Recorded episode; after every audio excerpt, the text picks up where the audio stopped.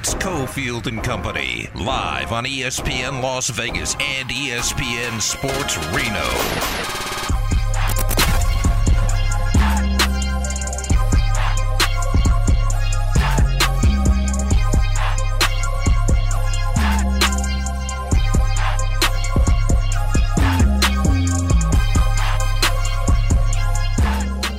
Well, we going to start with the four o'clock hour? That was the mystery. Candy's like, uh, what the hell's going on? Uh, yes, we're here for the four o'clock hour. ESPN Reno, ESPN Las Vegas. Adam Candy, Damon, Cofield. Big Four is going to start here in a second. Damon had a very important question. Uh, it just hit him a little while ago during the break. So Steve says during the break, ah, that milk wasn't good. And I said, that means before you left your house, you said, Steve's got four backpacks here with him, by the way. As he's putting together his four backpacks, he said, you know what I need to hit the road? A glass of milk. Yep. Why? It's very refreshing on a 88 degree day. Screw Ron Burgundy. He let his sit too long. Mine was mine was still about like uh, about 55 degrees, 60 degrees. It was good. Oh, you know the temperature of your milk. I, I was unaware. I, I don't really usually get the temperature on my milk before I drink it. Do you get one of those meat thermometers and just jam it in there and be like, ah, yes, 62 degrees, the perfect chillage on my milk. It was still sort of refreshing. It's just a little like you know, a little gummy right now. Just got to wash it down with some water. Adam Candy, when's the last time you had a glass of milk? Oh my God, actual milk? Yes. No, no, no, no, sir. I no. It, it's an almond milk household, and and I can't remember the last time that I had you know what came from the udders. I have no idea. It's uh, it's safe. It's it's a skim. It's zero percent fat. Zero. It's good. I actually had a chocolate milk last night. The SO bought a big thing of like a squeezable chocolate, and I was like, oh yeah, I have that. And I got that big gallon of milk. Let me have a chocolate milk tonight. So I had a chocolate milk. Squeezable chocolate, like chocolate syrup. What are we talking about Yeah, here? chocolate syrup. Yeah, I don't know what the hell squeezable meant. Like, Squeezable like out of a tube. chocolate.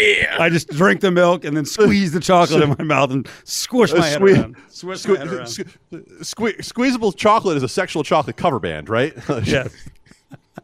Okay. All right, big four time. Battleborn Injury Lawyers presents The Big Four at Four. Number four. We fight a lot of things on the show constantly, and it's probably annoying to a lot of people. I would hope one of the things that does connect with people, though, is your workplace and being around people who are nepo hires, nepotism hires, family members, and you're like, this person is worthless. Why the hell are they here?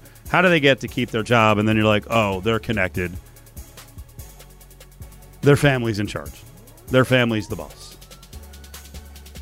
How else do we explain what's going on in Iowa with that football program? Brian Ferentz, the head coach, check that, the OC, son of the head coach,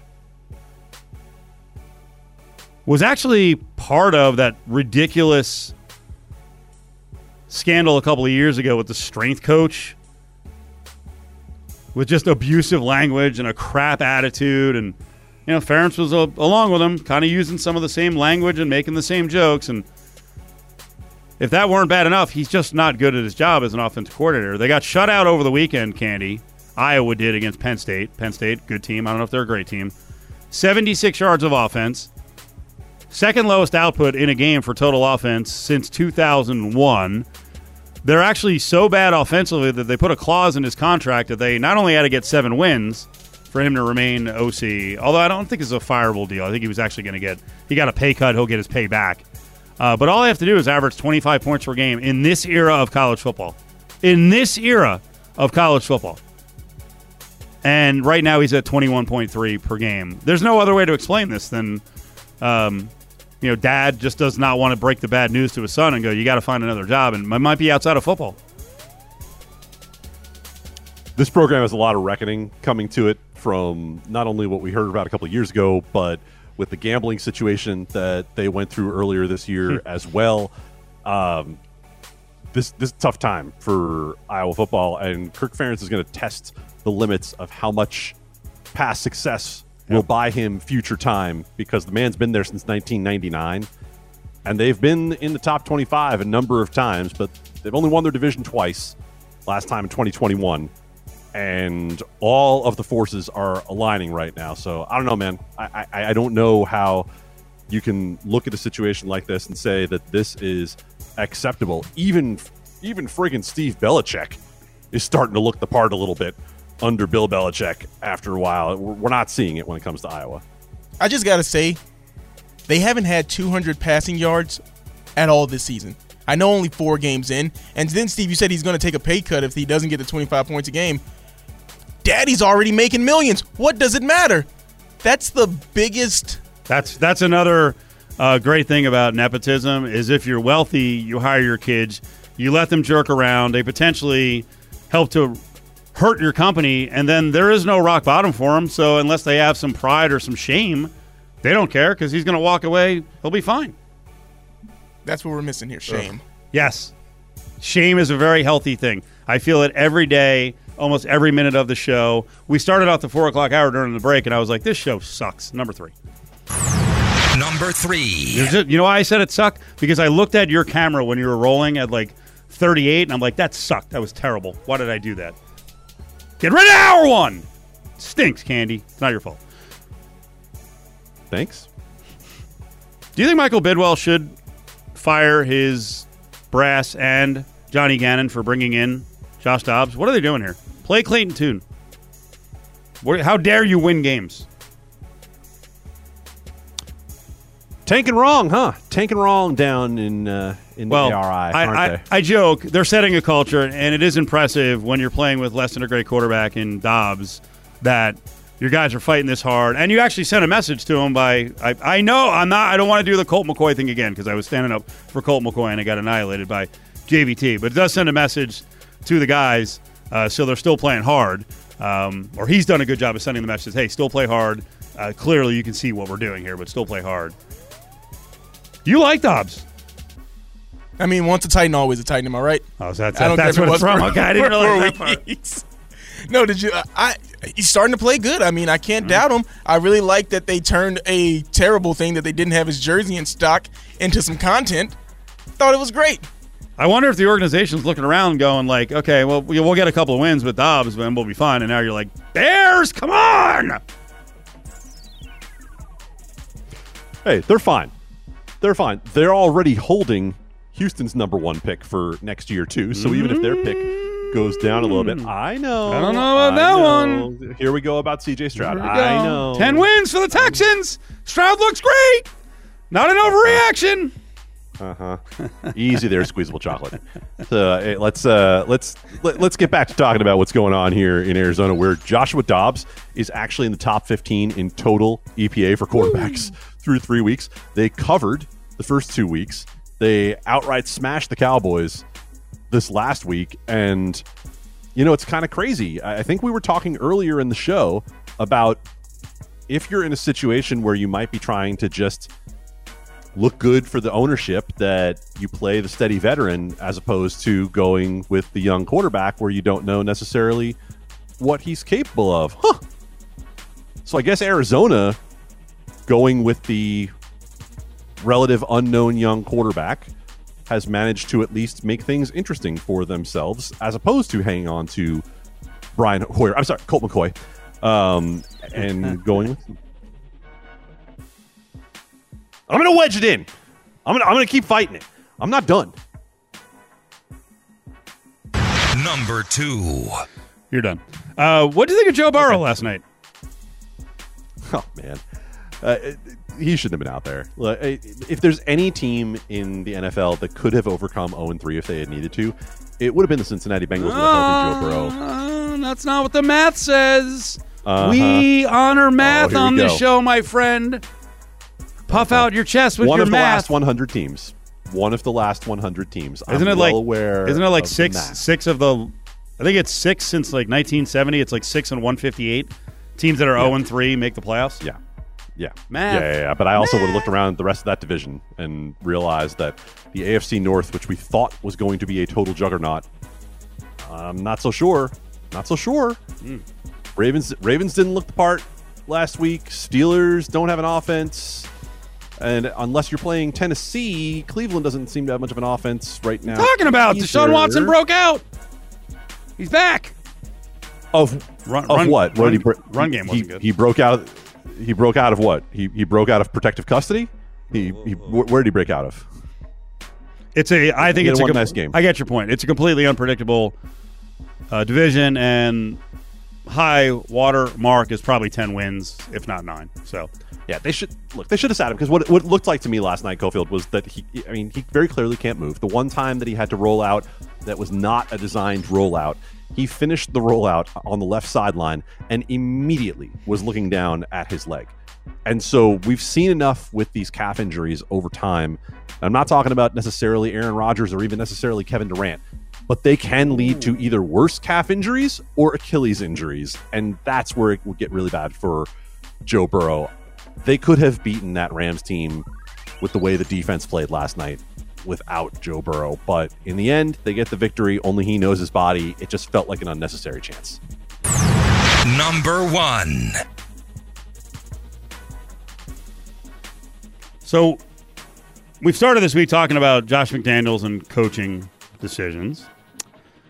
We followed it up today speaking about what the quarterback position looks like for the next few weeks if Jimmy G can't play because of a concussion.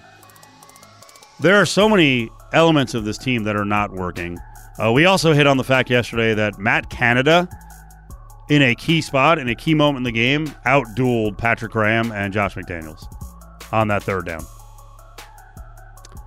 The other big problem with the defense, putting aside one play, is they cannot create any momentum changes, any help for the offense.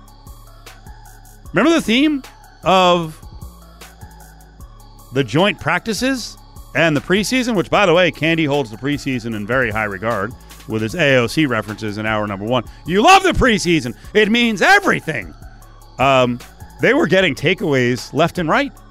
Right? Wasn't the wasn't the the Niner joint practice where it's like some of the Niners people were like, well, the Raiders are pretty good. I'm sure Six in one practice. I I'm remember the number. I'm sure, I'm sure they were they were like, it's joint practice. Who cares? But Raider Nation got all fired up about it. And now, how about this record? We were talking about what? 0 and 3 starts, like 6 and 158, something like that, going back to 1970. Zero takeaways in the first three games of the season. This is quite the accomplished list. And the Raiders are on it, and so are your Giants! Ah, so glorious. Why can't they take the ball away? What's going on here, Candy? Wow, that uh, that one Monday night win has you feeling pretty salty right now, doesn't it? Huh? Yeah. Yeah, Yeah, pretty sure those teams have the same record right now. But okay, let's go. Let's go. Let's go with I these gotta uh, laugh at no something. turnover You teams. gotta laugh at something. Gotta laugh. Ah, buddy, live, laugh, love. So, yeah, the uh, the Raiders defense. If it's not going to be Maxx Crosby getting a strip sack, then where is the turnover coming from? Where is the playmaker somewhere else on this defense that you would point at and say, that's the guy I think is going to go get it? Because it's not Marcus Peters anymore. It might have been Marcus Peters two or three years ago. But it's not Marcus Peters anymore. And Chandler Jones is going through whatever Chandler Jones is going through. Who's the playmaker? Who's the one that you say go out there and get something done? Because I don't see who it is for this Raiders team. They ignored the defense for the most part this offseason, other than the drafting of Tyree Wilson. Like, because I'm not going to give you any credit for filling in at linebacker when the best that you did was backfill for Denzel Perryman, who might have been the best player on your defense last year. So, who's the guy? Who's the guy? It's not. It's not going to be someone other than Maxx Crosby, and Maxx Crosby gets all the attention, and he can't do it all by himself.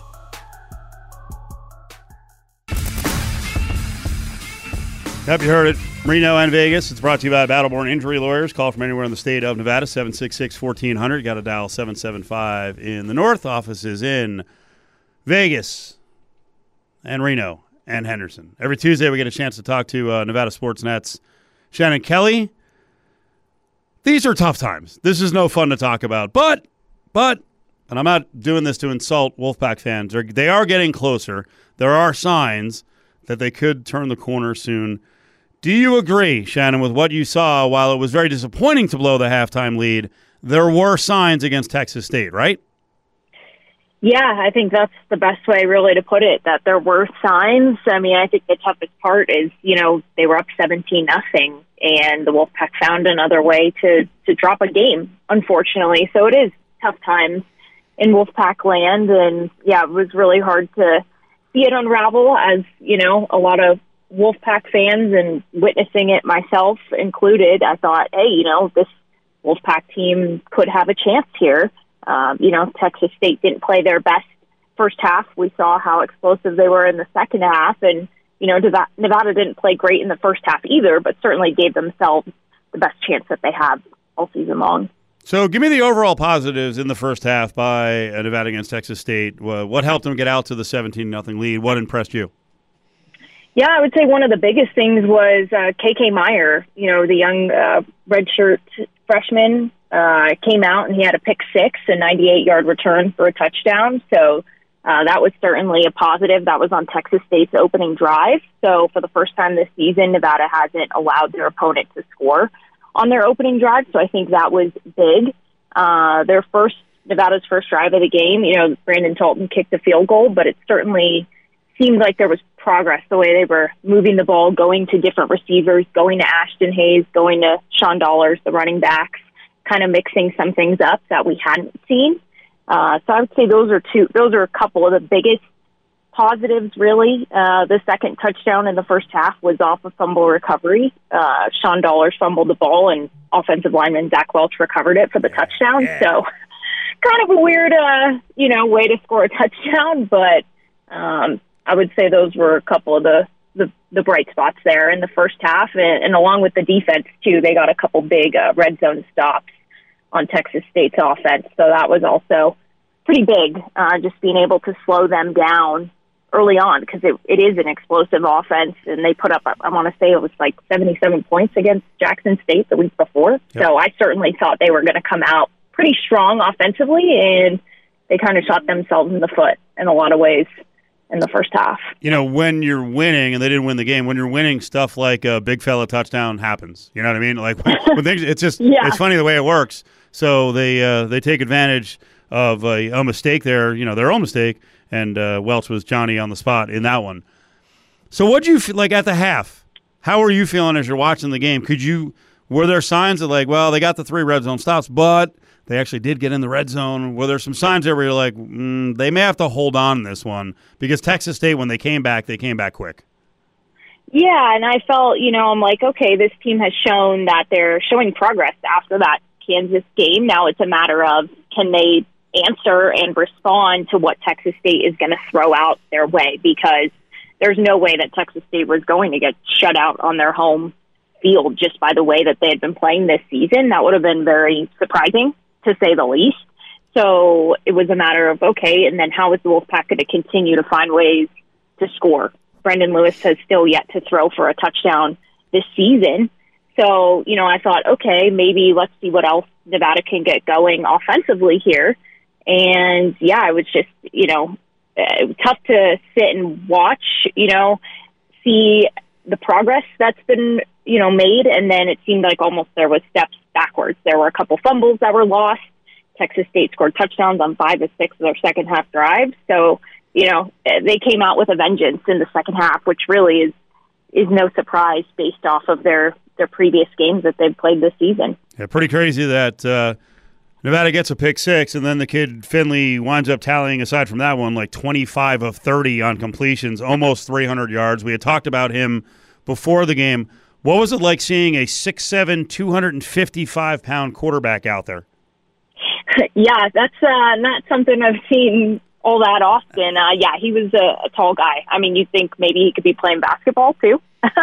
um, yeah, he was a big guy. Just a different dynamic, a different look than what Texas State had last season, and even what GJ Kinney's team had over at Incarnate Word last season. So certainly, uh, you know, a very valuable asset to their team. But uh, yeah, he was he was pretty tall. He was a big guy out there. My God, there are players these schools are pulling players from everywhere because now with the transfer portal, a lot of guys aren't getting recruited like they were at a high school.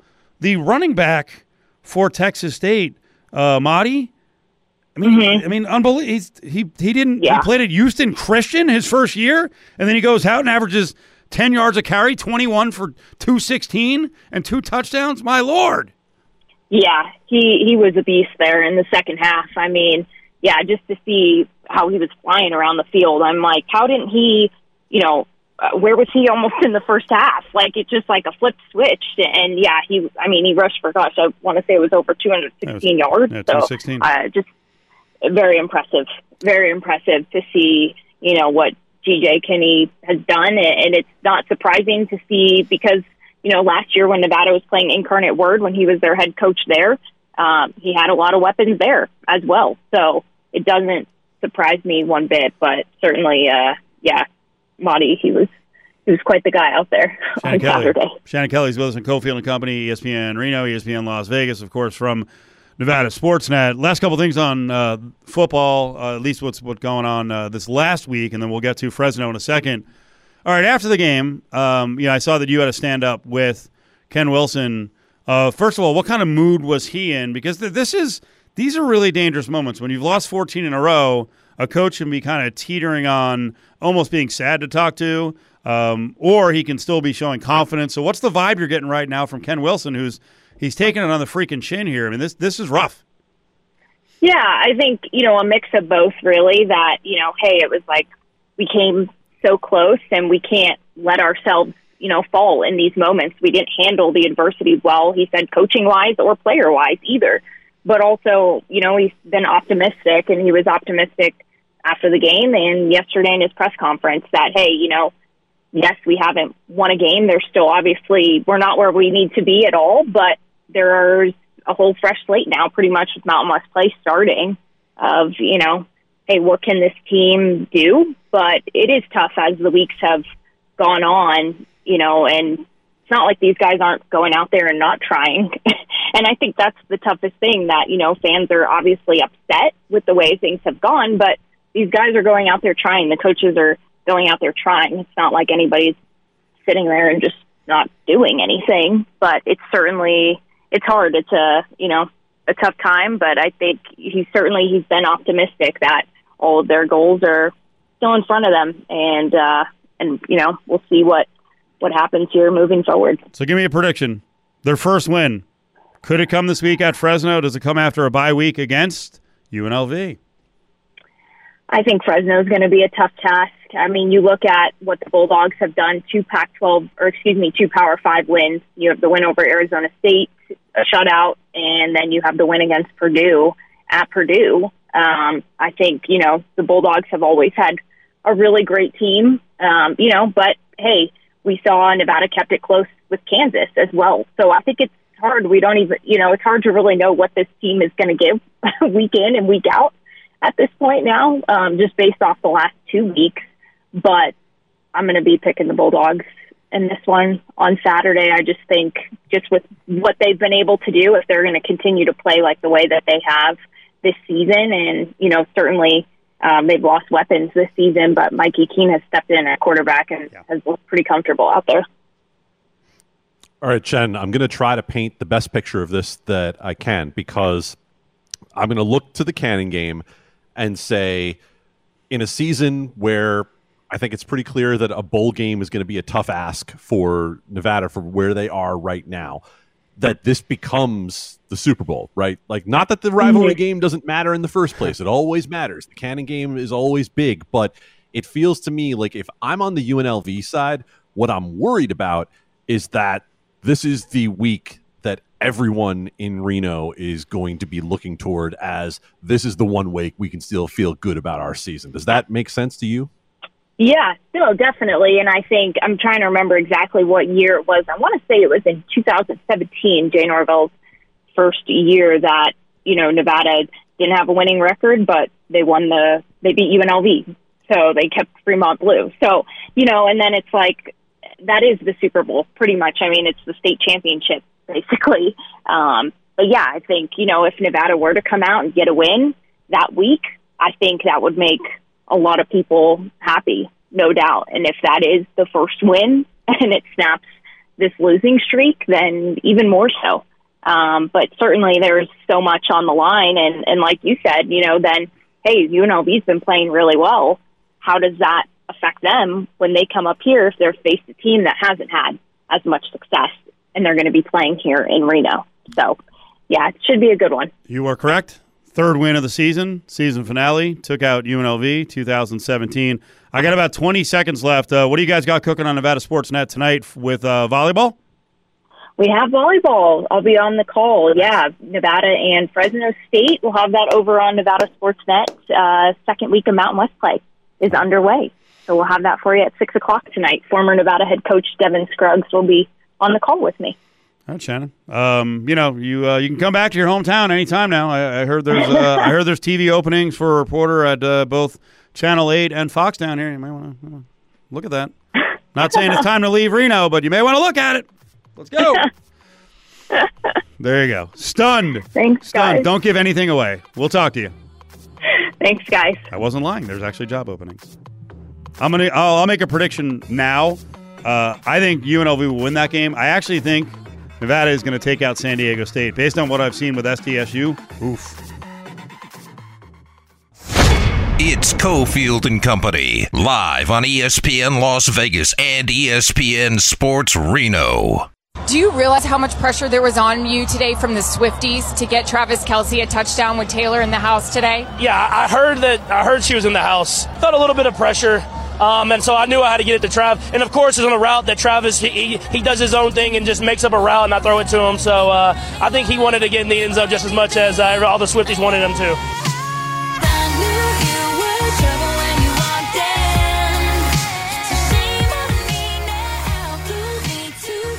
Good thing Adam Hill's not on today. It's Adam Candy. Adam Hill would be crying right now. He loves T Swift. I think Demond does too. I'm not sure that Candy does. America loves her because uh, it's looking like the rating, the viewership for the game was boffo. Kelce's already starting to cash in. I mean, this is all coming together as uh, just a wonderful story in the sports world, Candy. Taylor Swift, Kelce, and then you hear uh, Erin Andrews on the way back with Mahomes, and he felt the pressure. Um, didn't look like it, but he felt the pressure to make sure that he got a touchdown pass to Kelce. And then uh, Mom and T Swift bonding. I think we got something special developing here. Very special. I have nothing against Taylor Swift. Nothing at all. But- what I have but- is no oxygen. I have no O2 anywhere in my life because it has been smothered by this story. There has been nothing but this story in our eyes and ears for the last 48 hours. But I think there's one thing I can talk about, Cofield. This is kind of exciting to me. When, whenever there's a little bit of subterfuge involved, you got my attention. If you're Taylor Swift, you can't just walk in and out of the stadium, right? Mm-hmm. Like even in the back hallways, you probably just can't wander around and hope that you're just going to be able to stroll back to Travis's convertible after the game. Like you, you're going to have to find a way to get through. And I don't know if you saw this before today. I hadn't seen it before today, but there's a pretty popular Swifty rumor going around with photos, with photos suggesting that they used a giant metal cart that would usually be used to transport popcorn to move Taylor Swift like a magician's assistant from the suite downstairs. Stop. Really? Yes. Yes, there's photos. Why else, Steve Cofield? Why else would they take a giant garbage bag of popcorn and put it atop this metal case, this like stand up six foot tall metal case they're wheeling around?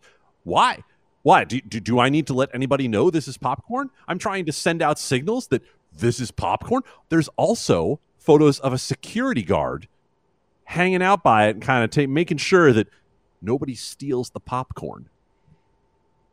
I don't think it's popcorn. I think that Taylor Swift is so popular, they had to wheel her through this thing in a big metal container. Do you realize how disastrous this could have been? Do you realize we could have lost an American icon inside a metal crate in Arrowhead Stadium? Demond, this would have been terrible. Adam, that's how you need to become a Swifty because, as we all know, Taylor Swift travels in crates all the time to avoid being seen by the paparazzi. This is What? not new to her. Yes, What? yes. Wait a minute. theory Where else, has she there. been, where else has she been taken in a crate? Yes, that is the theory. If you see people like in Taylor Swift circle, if it's like two large men carrying a crate of something, oh, Taylor's in that crate and she's hiding from the paparazzi. Whoa. Breaking news. Yeah, she's not new to this. She's, Wow, She's wow, pretty. wow, she's, wow. she's spindly, but she is pretty tall. These are big crates. I mean, you saw that um that popcorn. Was it a big bag of popcorn candy? It- it- oh, oh, I mean, that was one large, large gar. You you've been in the press box after a game when they're like emptying out all the extra stuff. Well, It's I've like seen- that true garbage bag. I've seen the garbage bags of popcorn at the Thomas and Mack, and it generally Oh, yeah. generally derails the show for a couple minutes because Adam Adam Hill starts giggling.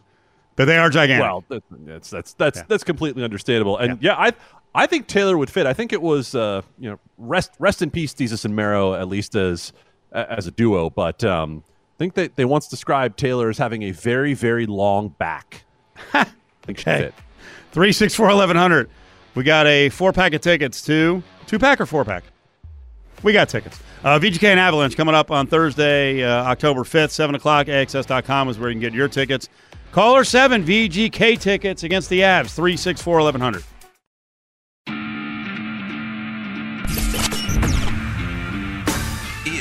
Field and Company, live on ESPN Las Vegas and ESPN Sports Reno.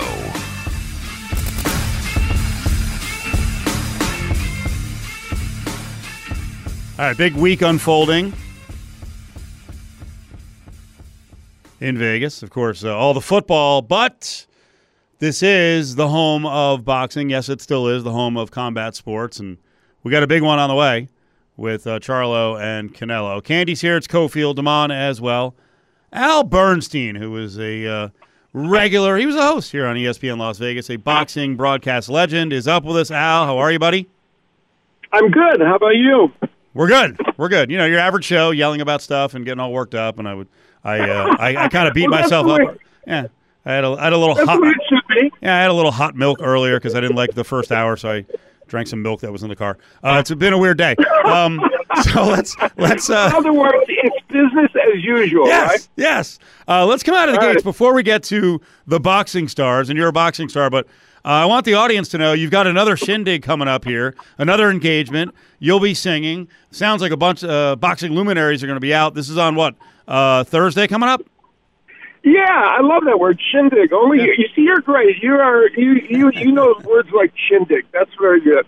Um, yeah, we're going to be doing uh, just as I did for the Spence Crawford fight uh, over at the Tuscany uh, Suites and Casino in the Piazza Lounge. We're going to be doing a music show um, uh, on Thursday uh, with the show at eight o'clock and at nine thirty. And there's no cover charge, so just come on over there. It's a real fun uh, performing lounge.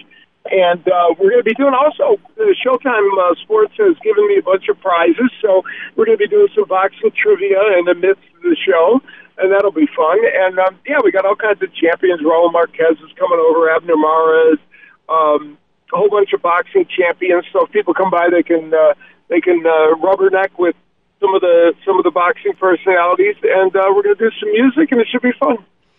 I got to ask you a question about the the show. Do you have basically the same set every time, or can you do you like to sing so many different songs that you mix it up every time you do a show? That's a good question. You always ask me something interesting about that. Thanks, Al. Um, you know, yeah, you do. You always ask me. Last time you asked me a couple questions, I'm like, those are fascinating. So, you know, I, it is funny you're saying that. I I like to mix it up a little bit, and we do have some new songs on this. But I'm not one of those people that feels the need every single time to change everything. Right. Uh, even though I like a lot of different music, but we do have some different songs that I'm going to be uh, doing this time, and I don't want to do always the exact same because I feel that's kind of you know making people uh, you know they may or may not want exactly the same. But Clint Holmes, a great performer here in Las Vegas, of course, great headliner. Clint was amazing because he would never. Uh, redo anything. And he part of it was he was such a brilliant performer. He loved doing new material. And I used to even say to him, but Clint, if you never do anything again the second time, if we missed it, we're never going to see it again. but um, yeah, I like mixing it up a little bit. But there will be uh, if people came out to the last show, they will hear some different music as well. Are you a benevolent uh, performer, entertainer during the sound check? Um, I, you know, because you know we hear stories about some people are just really mean, um, and then and then other, I actually Oh. I, heard a story from a friend who's uh, who plays the Smith Center all the time. She's uh, um, she's on strings, percussions. She's percussions, and she had told a story about like Hugh Jackman was like the most wonderful Oh, human being ever. I mean, that guy's like he's a real big timer, and he's like he's cool as a cucumber. Um, do you stay cool, or do you get a little bit nervous sometimes and you know start pulling like a Cofield and rip people's heads off? Ah, no. You know what? I don't. I don't have that. I don't think I'm on the level of to even feel uh, uh, em- empowered to do that. Right? Uh, you know, I. Yeah, I think if you're a super legend, you know, there were people. Uh, you know, there have been many stories of you know entertainers that are great, but are not the most. Um, uh, patient with everybody else, but Yeah. no, I'm not. Uh, I, my big thing is, I, if I, if I'm worried about any insecurities, it's probably my own, and I just want to make sure I figure out what I'm supposed to do. But uh, I don't ever remember having uh, Good, having good. that. I, and even in broadcasting, you know, I um, I've had occasions where you know maybe something went wrong and I was distressed, but you try not to, you know, you try not to let it get too bad. Like, uh, do you know who I am? I was at Hagler Hearns. Show me some That's right. respect. You, do you know? Do you know who I think I am? exactly. What do you got, do you know Damon? who I would like to be? Yeah, there you go. Al, I've got to, I've got to ask you: Have you had anyone from the audience at one of your shows come up on stage and sing with you? Ooh, that's a good one. Oh, just like uh, vol- un- involuntarily. um, that's interesting. No, I have never had that. I have had people. I, I we had some uh, relatively recently. It was really weird. Somebody started coming up, and I went off the stage, and I was on the the, the floor of the of the place, and they started. They came up and they just started dancing around me, oh, which wow. I thought was very odd. And I, I was like, you know, a guy and his wife, I think it was, and they were just they liked the sound of the song, and they just said, "Well, we're going to get up and start dancing." And I was like, "Oh my God!" They just became the the floor show, you know. We got uh, Canelo Charlo coming up uh, this Oh, yeah. weekend uh, at T-Mobile Arena. Uh, you can grab it on pay-per-view. Yep. I'm sure people would like, uh, you know, the folks uh, around boxing would love for folks to get out there. Um, pricey ticket, uh, but it is pay-per-view, so you can watch with Al on the broadcast. We're going to do this a little bit backwards. This fight is a really big fight, but I know you think the undercard Yeah. is amazing. You know, listen, I'm not. I don't like being guilty of hyperbole, and I don't like to be super shillish about stuff I'm involved with. But I'll tell you what, this undercard is so good. Um, the, the a great 154 pound fight. Erickson Hammer Lubin, who had a great war with Sebastian Fundora and lost that, but he's been a contender at 154 pound, taking on a guy named Jesus Ramos, which I'm sure the casual boxing fan may or may not know who he is, but he is a tremendous 154 pounder. He's 22 years old, uh, and he might be the future of the 154 pound division, one of the future stars of boxing. He and Lubin is going to make a great fight. And then there's a couple of young middleweights, uh, Elijah Garcia and Armando Resendiz, who are just in, who have been in very exciting fights, and they're going to be battling each other. Uh, and then Mario Barrios and Yordenis Ugas in a battle of two veterans, both of whom need a victory very much. And so there's going to be a lot on the sta- uh, you know on the line and at stake for them. So it's just a really good undercard, and I think you know it isn't always the case, right? We don't always get that. MMA has done a better job of making their undercards great. Boxing tries, but they don't always succeed. In this case, it, it, it is a good one.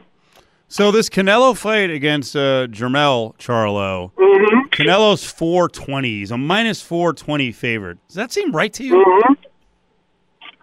Well, you mean in terms of being too big a favorite or not big enough? Uh, too big a favorite.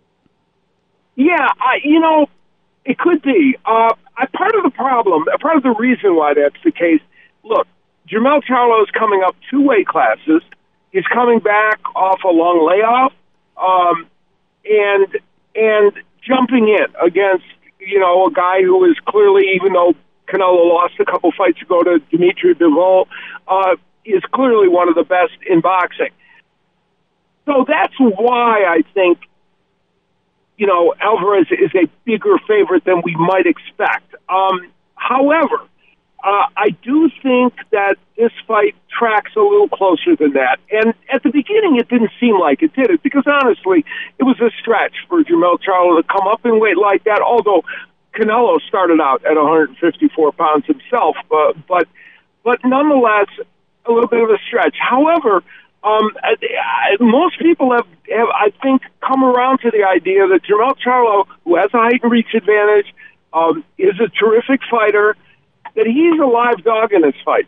And uh, uh, and it, the, the big thing for Canelo is that I think he's healthy now, and that's another reason maybe why the odds are where they are. You know, the the people that make these kind of odds, they know about these things. Canelo Alvarez is kind of probably healthier than he's been for a while. Al, I know we only got so much time with you, so I've got to ask, what would be next for Canelo if he got the win here against Charlo? Well, he has a two-fight deal that he made. He made a three-fight deal with the PBC folks, and will be fighting guys that are in their stable. One of the uh, uh, there is the possibility that he could fight um, David Benavidez, and of course that would be uh, uh, what a lot of boxing fans would love to see. Though Benavidez, it looks like is going to fight fight uh, Andrade uh, in um, uh, in November. So if Benavidez won that, of course they could be on track to fight each other. I think that's a fight a lot of boxing fans would like. There's also the possibility of Jermall Charlo, his hmm. brother, although I think that's probably down uh, the list. Um, so he's certainly a possibility. Uh, uh, David Morrell of terrific 100, young 168 pounder, also a possibility. I think what fans, what boxing fans really, really, really want to see is David Benavidez and uh, Canelo Alvarez. And I'm hoping, I think we're all hoping that if if Alvarez wins this fight uh, and Benavidez would win his fight, that would be the fight I think boxing fans would really, really want to see. The big fight's coming up the Saturday Showtime pay per view. Al Bernstein, of course, on the call. Damn, Damon, you already moved ahead of what uh, Canelo's doing, and let's let's talk to Charlo's side. He's got a shot in this fight. I saw. Yeah. I saw that uh, that that Freddie said um, he thinks that the Golovkin fights may have taken a, a lot more than people believe away from Canelo moving forward. Do you buy into that? Well, I Freddie Roach made the not only thought said that he thought Charlo would win. He thought he'd win by a knockout. Yep. Now, uh, Canelo has one of the greatest chins in boxing. However, a knockout doesn't have to come because of one punch or a punch hurting you. It can come because of fatigue. Canelo Alvarez has, from time to time, had problems later in fights in terms of his stamina, being a little bit fatigued. We saw it in the Bivol fight. Um, and and Charlo said we when we interviewed him the other day in our fighter meetings, he said, "I'm not here to survive. Right. I'm not here to not be offensive." And he was very specific in the way he said it. It wasn't bravado. He said, "I'm here to attack, and so I'm going to try to attack." And so you could see the possibility later in the fight if Charlo's doing well and and Canelo gets tired. You could see that possibility. It's certainly a stretch because Canelo has never been down in his career and certainly never been stopped. Um, but Charlo certainly has a chance in this fight. And here's the interesting thing. You know, he's playing with house money, uh, Jermell Charlo. He's an undisputed 154 pound champ. Going up to weight classes.